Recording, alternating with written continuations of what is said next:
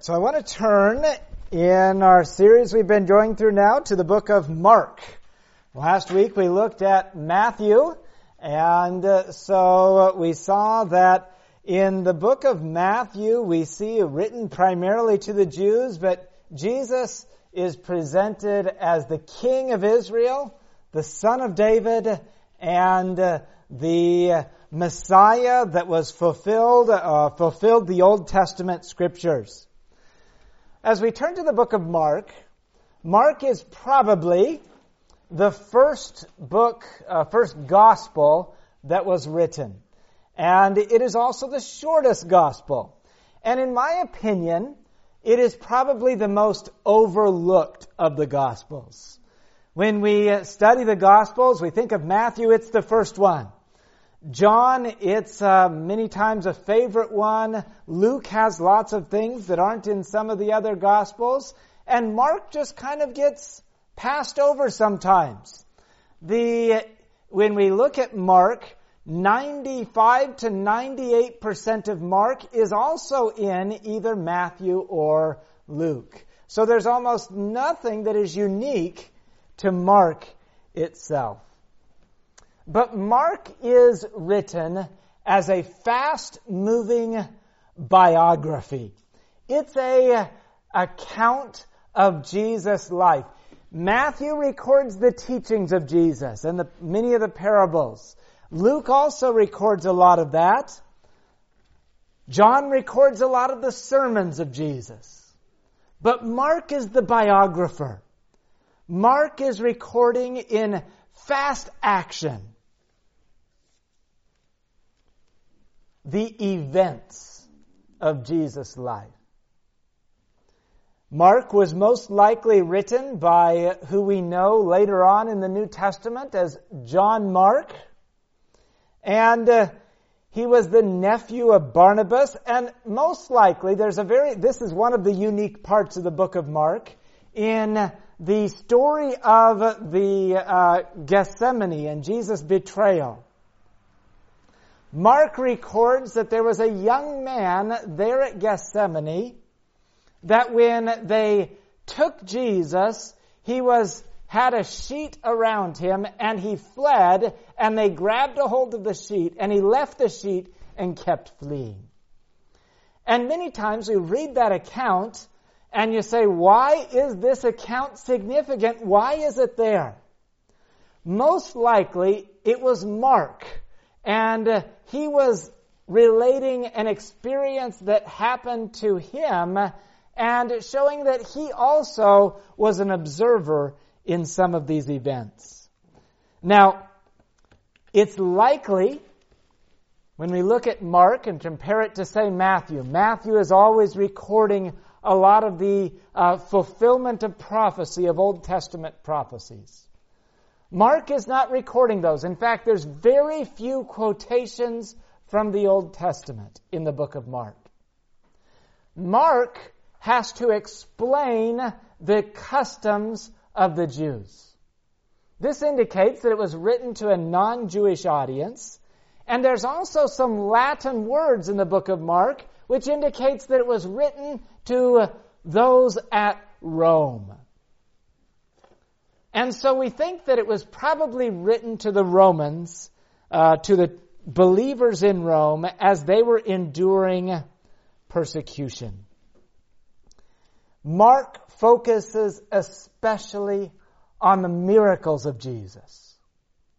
In fact, if you look in the first 11 chapters of the book of Mark, all of them record at least one miracle.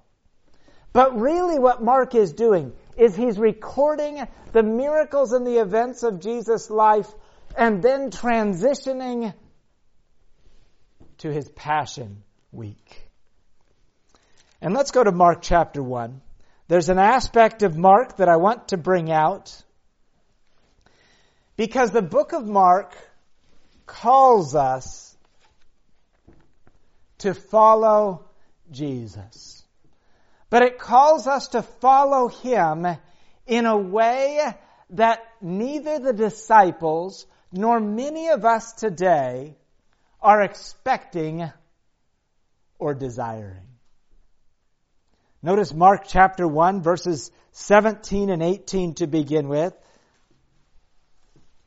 Then Jesus said to them, follow me and I will make you become fishers of men. They immediately left their nets and followed him.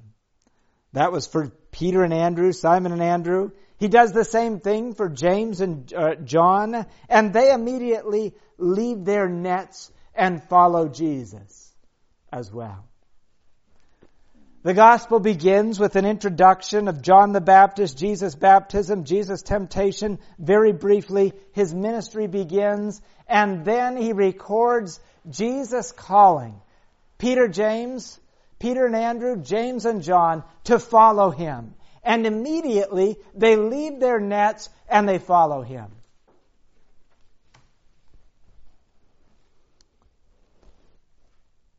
Do you suppose that was easy for them to leave their nets and follow Jesus? What were they leaving behind? Their lives.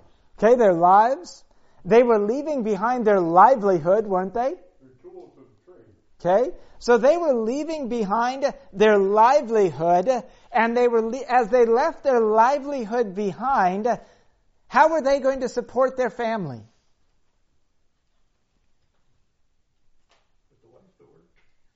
Did they know how it was going to happen? No, they didn't know. But they saw something greater than their livelihood, didn't they? What did they see that was greater than their livelihood? Savior. Jesus. And so they left their boat, they left their nets, and they followed Jesus. Now it's interesting they had grown up on the Sea of Galilee. They had grown up fishing. Does fishing get in your blood? Just a little bit. For some it does, right? I would say that fishing was in their blood.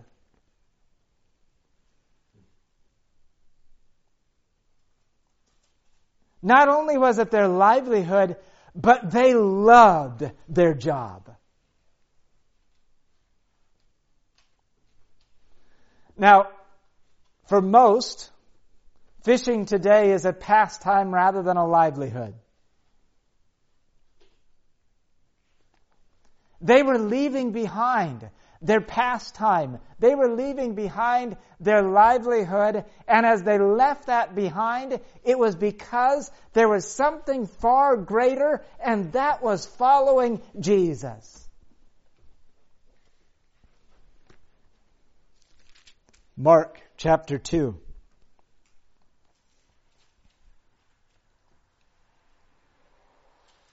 Verse 14.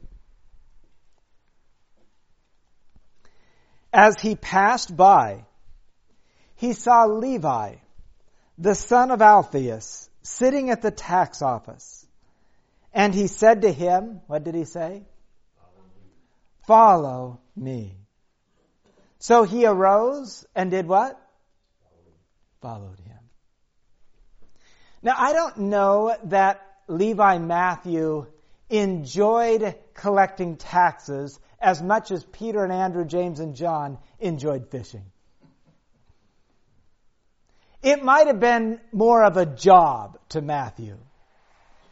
It brought him the contempt of his countrymen, we know that.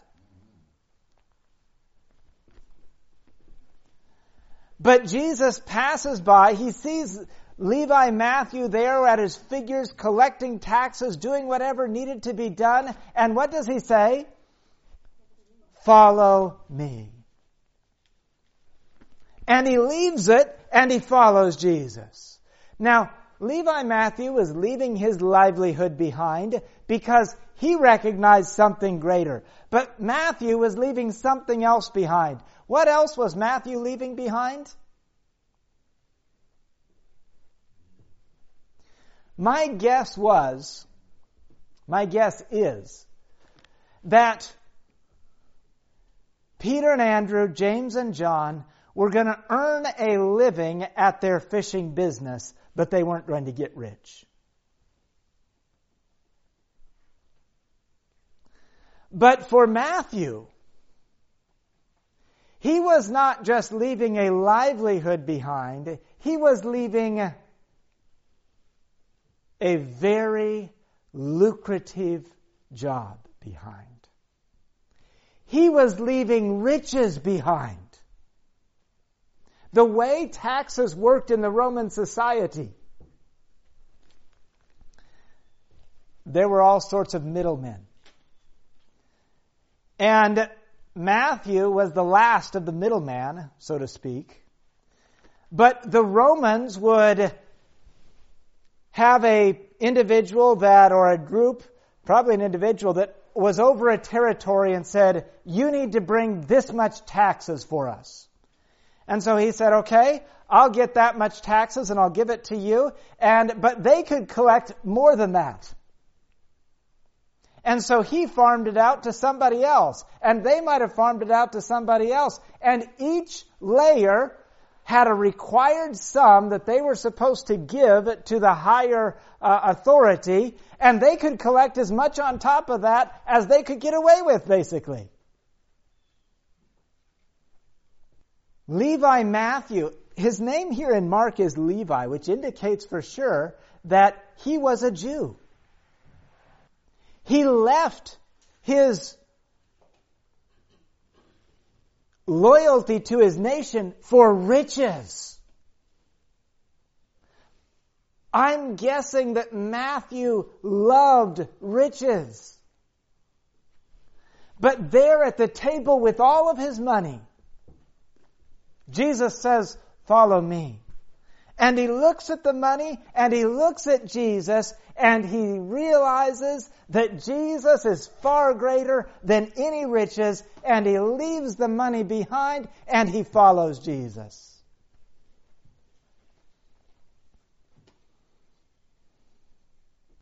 Follow me. Jesus' words to all of his disciples. We see later on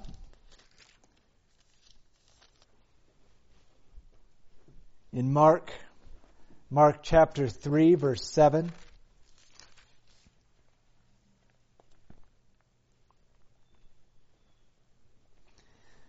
But Jesus withdrew from his, with his disciples to the sea, and a great multitude from Galilee, what does it say? Followed him. And from Judea. We see in chapter 5 in verse 24, so Jesus went with him and a great multitude followed him and thronged him. Math, the fishermen left their livelihood and they left their love of the sea to follow Jesus. Matthew left his love of riches to follow Jesus the multitudes followed Jesus. But I want to ask you, did they really know what it meant to follow Jesus? They realized that Jesus had something that they had been looking for. That Jesus was someone that they needed in their life. And they were willing to give up their love of fishing, their love of money. They were willing to give that up to follow Jesus.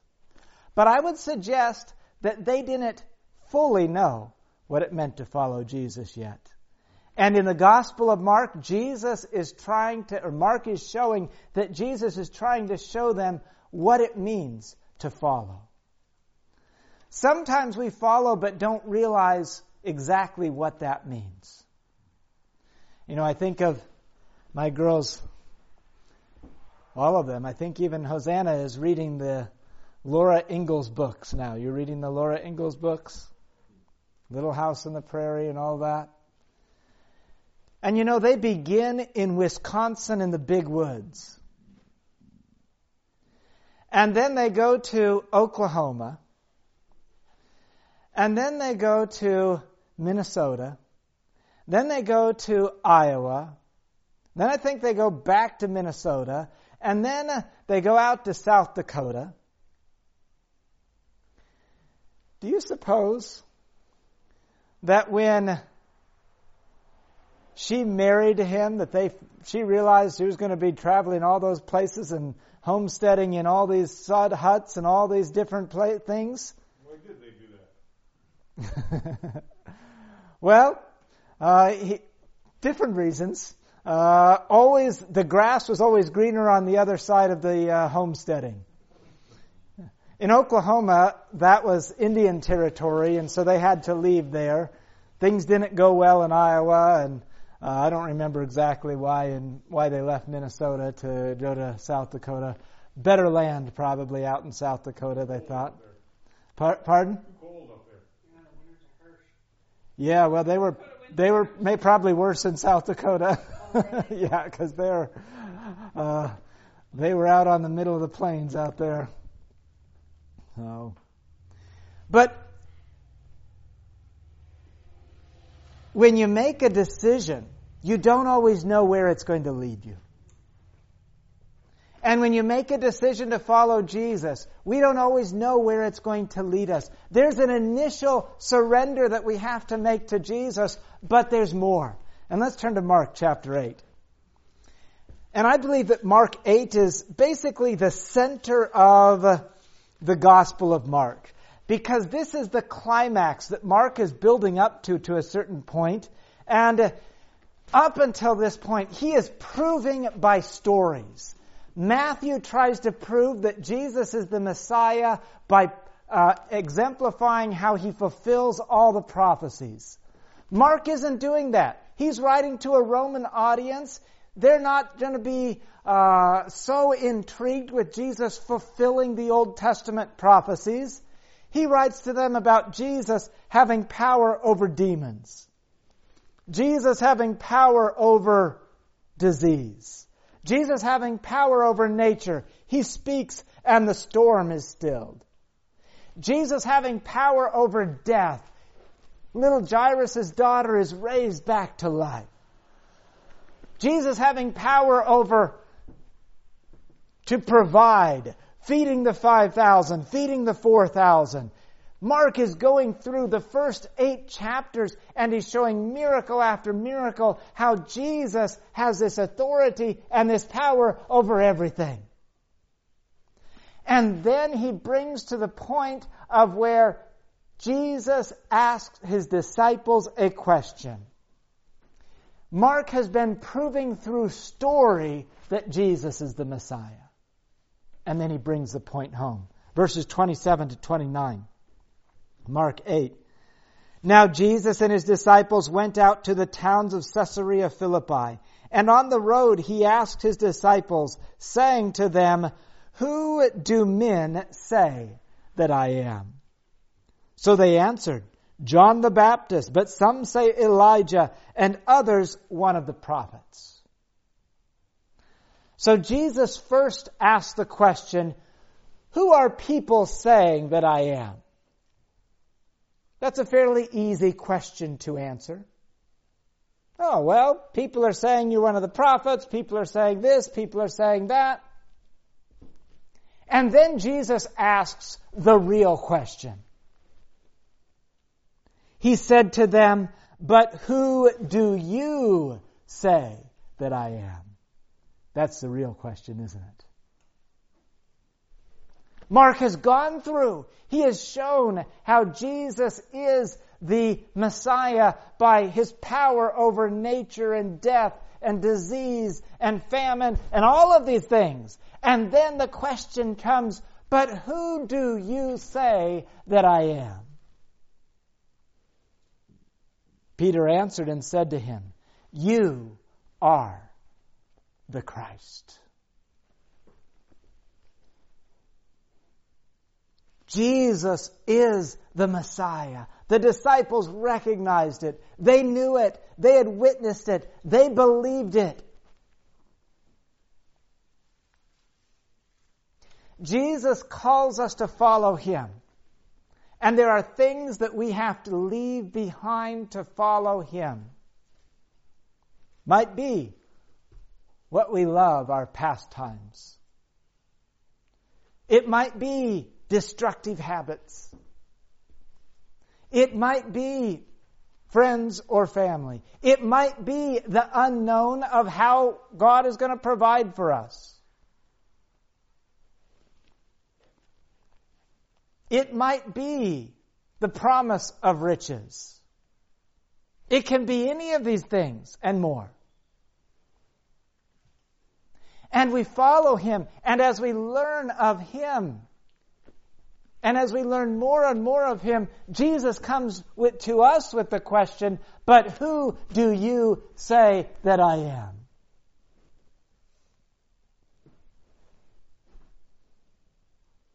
Say, we've seen, we've experienced. You are the Messiah, the Son of God. But now Jesus is going to explain what it means even more to follow him. Notice verse 31. And he began to teach them that the Son of Man must suffer many things and be rejected by the elders and chief priests and scribes and be killed and after three days rise again. So he elicits the response, we believe you are the Messiah. And then he says, now I need to tell you what it means that I'm the Messiah. What does it mean? He's going to suffer, be rejected, be killed, and rise again. And from this point on, Jesus at least three times it's recorded in the Gospels that he repeats these words, trying to explain what it means.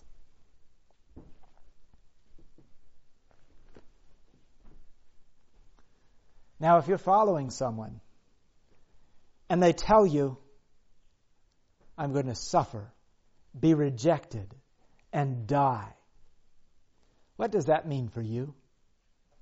If you're following them, you're following, aren't you? His lot's going to be your lot, right? And notice what Peter's response is. Peter was the one that spoke up and said, You are the Christ. And so now Peter, Jesus begins to explain what it means that he is the Messiah. He is not the worldly great Messiah. He is the suffering Messiah. And Peter, verses 32 and 33, he spoke this word openly. Then Peter took him aside and began to do what? One of Jesus' disciples rebuking him. Why was he rebuking him? He didn't like the idea of a suffering Messiah.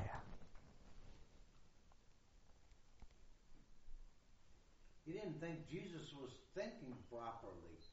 He didn't think the Messiah should do that. If he's really the Messiah, I mean, he's raised the dead, he's he's fed the multitudes, he's done, why would you need to suffer and die? That didn't fit in their plan. Didn't it fit in their plan? Or did it fit in their preconceived opinions? A suffering Messiah. Peter rebukes him. No! Lord, you're not going to suffer. And notice what Jesus says, verse 33. And when he had turned around and looked at his disciples, he rebuked Peter, saying, Get behind me, Satan, for you are not mindful of the things of God, but the things of men. Get behind me, Satan. That's a pretty strong rebuke, isn't it? In fact, I would say it's the strongest rebuke that Jesus gives. Now, He said to the Pharisees, You whitewashed sepulchres. Woe to you, Chorazin and Bethsaida. But saying, Get behind me, Satan, that's extremely strong.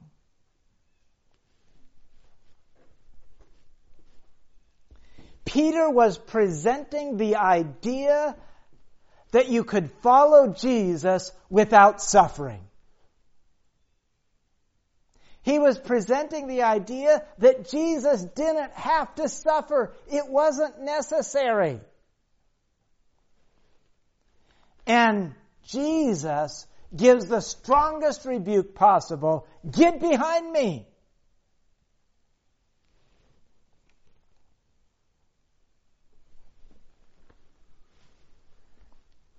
Would we ever like to follow Jesus without suffering?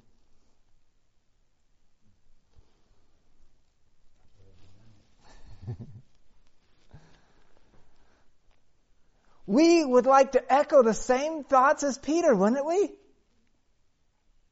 I'll follow you, Lord, but you're the king. You don't need to suffer and be rejected and all this other stuff you're talking about. I'll follow you in another way.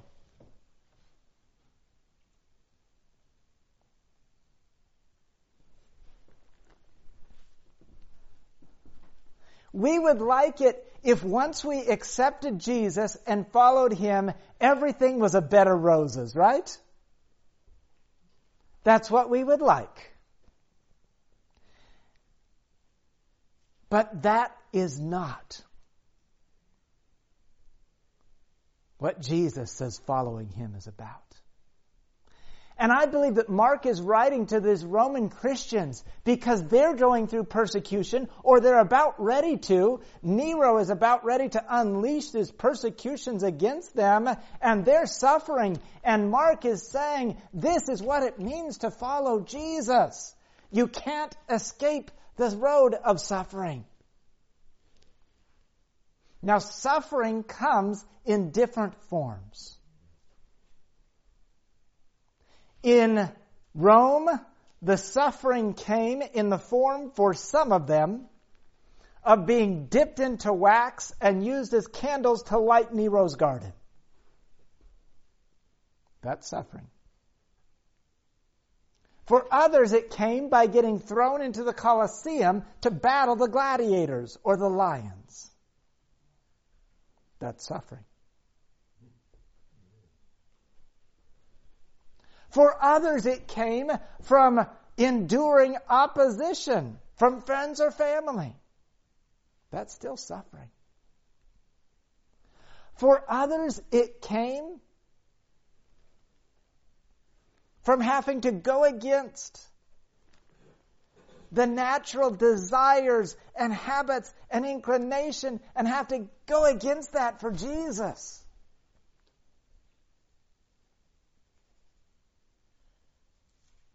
We don't face too many physical lions today for Jesus. Not saying we never will, but right now we don't too much. But maybe because we don't too much is why our faith is not as strong as it was then. There was a man pastor, Adventist pastor, young Adventist pastor, when Castro came to power in Cuba,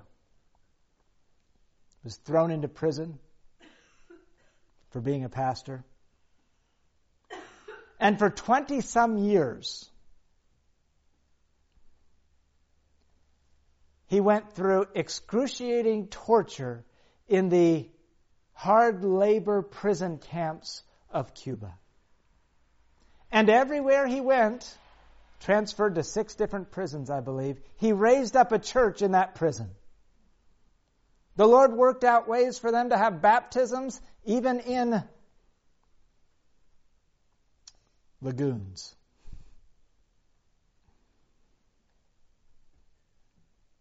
Shot at placed in solitary confinement for weeks in a box that you're just two by two feet by three feet or something.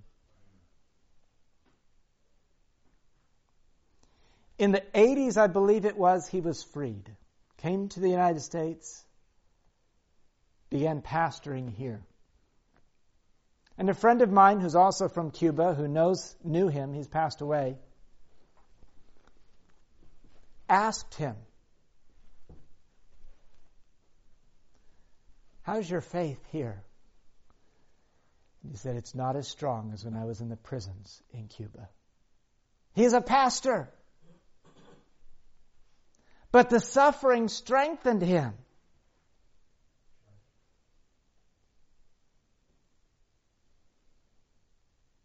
Jesus saw that for our walk with Him to grow strong, there needs to be some difficulties and challenges.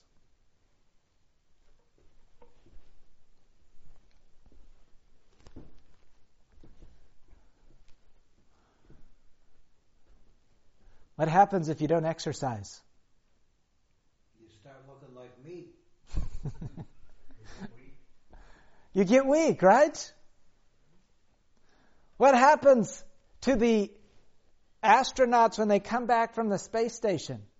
They're exercising in the space station. They're spending time exercising, but they're not fighting against gravity like we are every day. Even if we don't exercise, we still maintain our muscles somewhat, right? But they lose everything.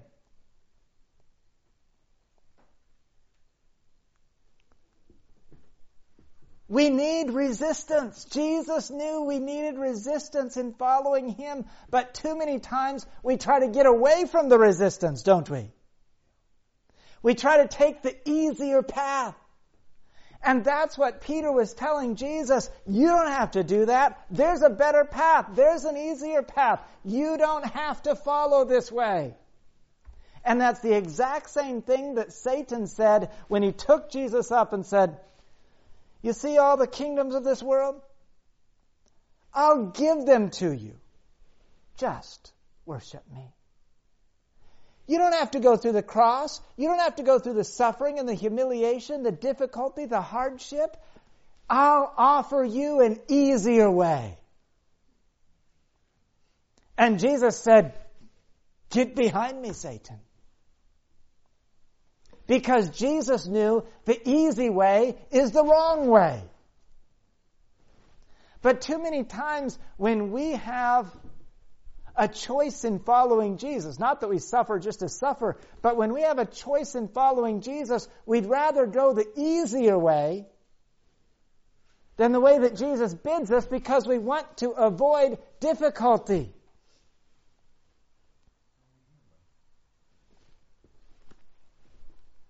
And Jesus, when Peter tried to offer this alternative, Jesus says, Get behind me, Satan.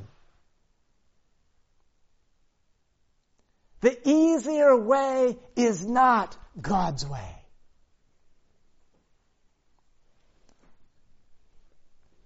Verse 34.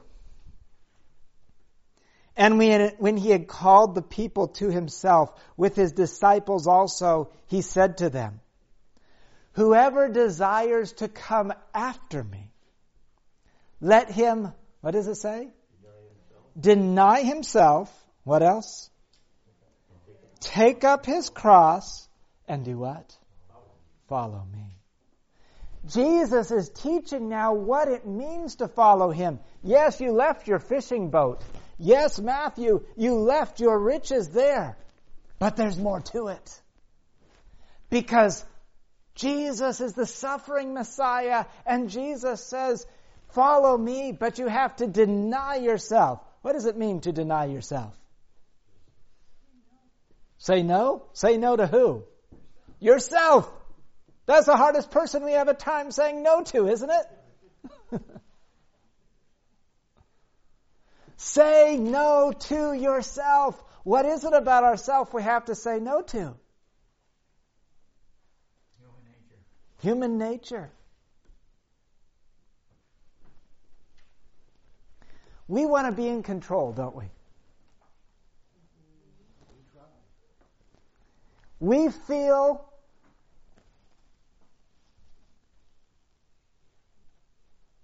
very vulnerable if we're not in control. Yeah.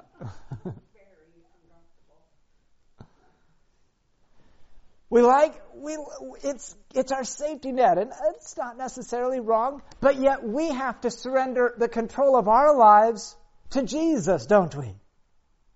Deny ourselves. Are there ever things that you wanted to do, but you knew God was calling you to do something different? I was talking with somebody this week, and they were telling me, you know, it's not a big thing. It's just this this little thing. It's all right. It's just uh, I just feel kind of guilty. I said, sounds to me like God's convicting you not to do that, isn't He? And He wants to give you the power not to do it, right? And so you become a new person right now by choosing His power.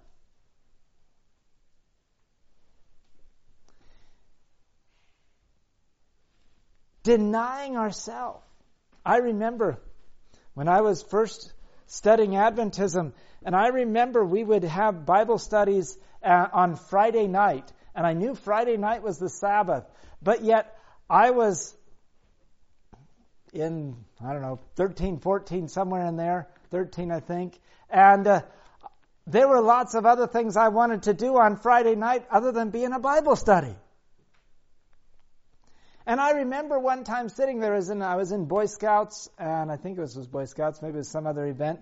And but I was, and the our friends were coming over for the Bible study. I normally joined in, but tonight I was sitting in a different room, waiting to get picked up by a friend. Said, I don't care. I want to do something different here.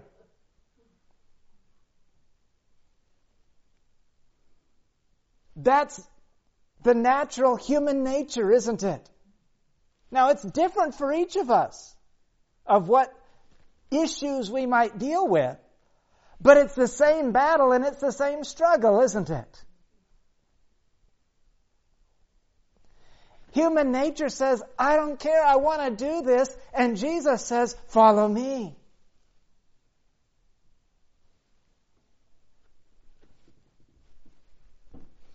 I don't know what we, each one might be having different struggles or battles in our lives, but I know because we're humans living in a sinful world that we're each struggling with something that the devil's pulling us one way and Jesus is calling us another.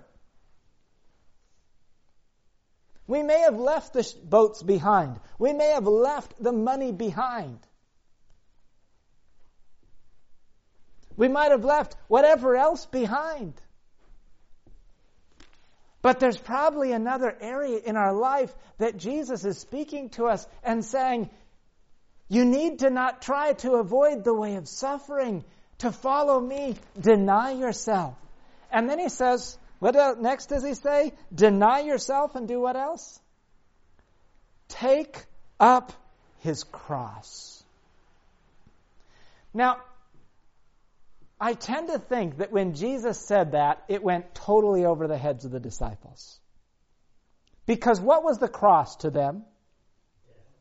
Death. It was crucifixion. It was public. It was the death penalty, public death penalty. We, in our Christian mindset, think of the cross as a symbol we put on churches and a Christian symbol. And it's become that way. But when Jesus said that, that's not what it was, was it? It was a like 75 pound rough hewn crossbeam that was thrown upon your back with splinters going everywhere, this heavy weight that you had to carry, knowing that they were going to nail your hands into that very crossbeam that you were carrying. You were carrying your own death sentence. And Jesus says, deny yourself and keep doing it. Carry your cross. Now, the criminals, as they were, Jesus, of course, wasn't a criminal and the Christians weren't, but the others, as they're carrying their cross, did they have the choice of throwing that heavy weight aside and saying, I'm through with this, I'm going somewhere else? Would have brought more punishment. The lash would have been on their back very heavily and they would have been picking it back up again. But we have the choice. And Jesus says you have to keep denying yourself. And then he says, follow me.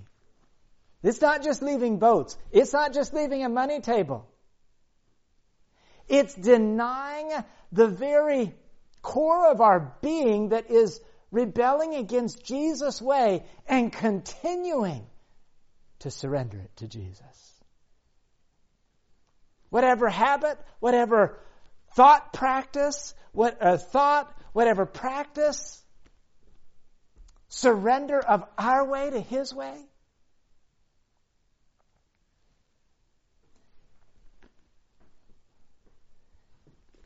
And the rest of the book of Mark reveals a suffering Messiah. Before this, we see a miracle working, powerful Messiah. But after this, we see the rejection, the lash, the crown of thorns, and the cross. Jesus says, You have to follow me, not just when you see the miracles, but follow me in the suffering as well. Now, that being said,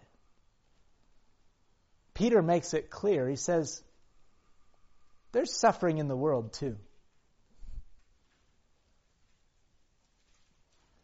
Jesus helps us bear the cross. It's better to be with Jesus and have the peace that He gives, having Him help us bear the cross, than to suffer in the world alone. But it still requires that we follow Him in a path of self denial. And then Jesus asks the pertinent words in verse 36 And what will it profit a man if he gains the whole world and loses his own soul? What value is it?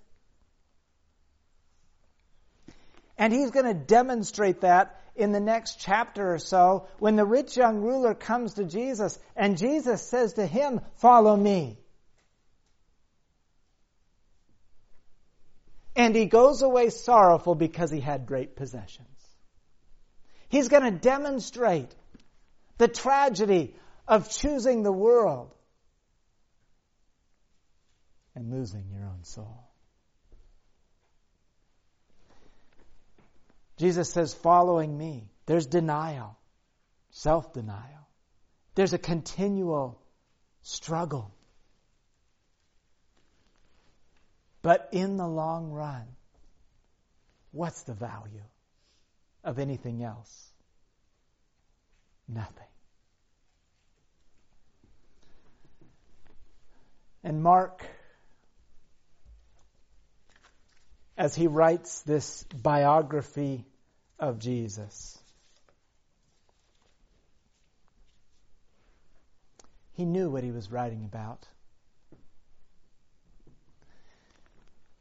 Because John Mark had seen Jesus.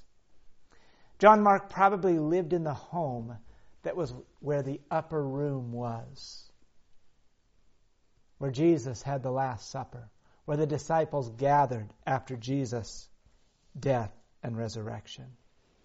John Mark's home was the meeting place in Jerusalem. We know that because that's where Peter went when the angel set him free from prison. But there's also something else about John Mark if there's a large upper room that's in his home, he probably lived a life of privilege. He wasn't trying to catch a few fish to eat. They had a large upper room. They had a commodious house. But Mark chooses ministry. And as he begins ministry with Uncle Barnabas and the Apostle Paul, we don't know the exact reason, but Mark flees back home. The hardships were too much. The suffering that he encountered, it was more than what he was anticipating or expecting, and he leaves and he goes home. Mark abandoned the cross. But then he realized what profit does it gain a man if he loses, gains the whole world, and loses his own soul? And he picks up the cross again and he becomes a worker. And Paul, in his last epistle in 2 T- Timothy chapter 4, says, Send Mark to me because he's profitable for the ministry.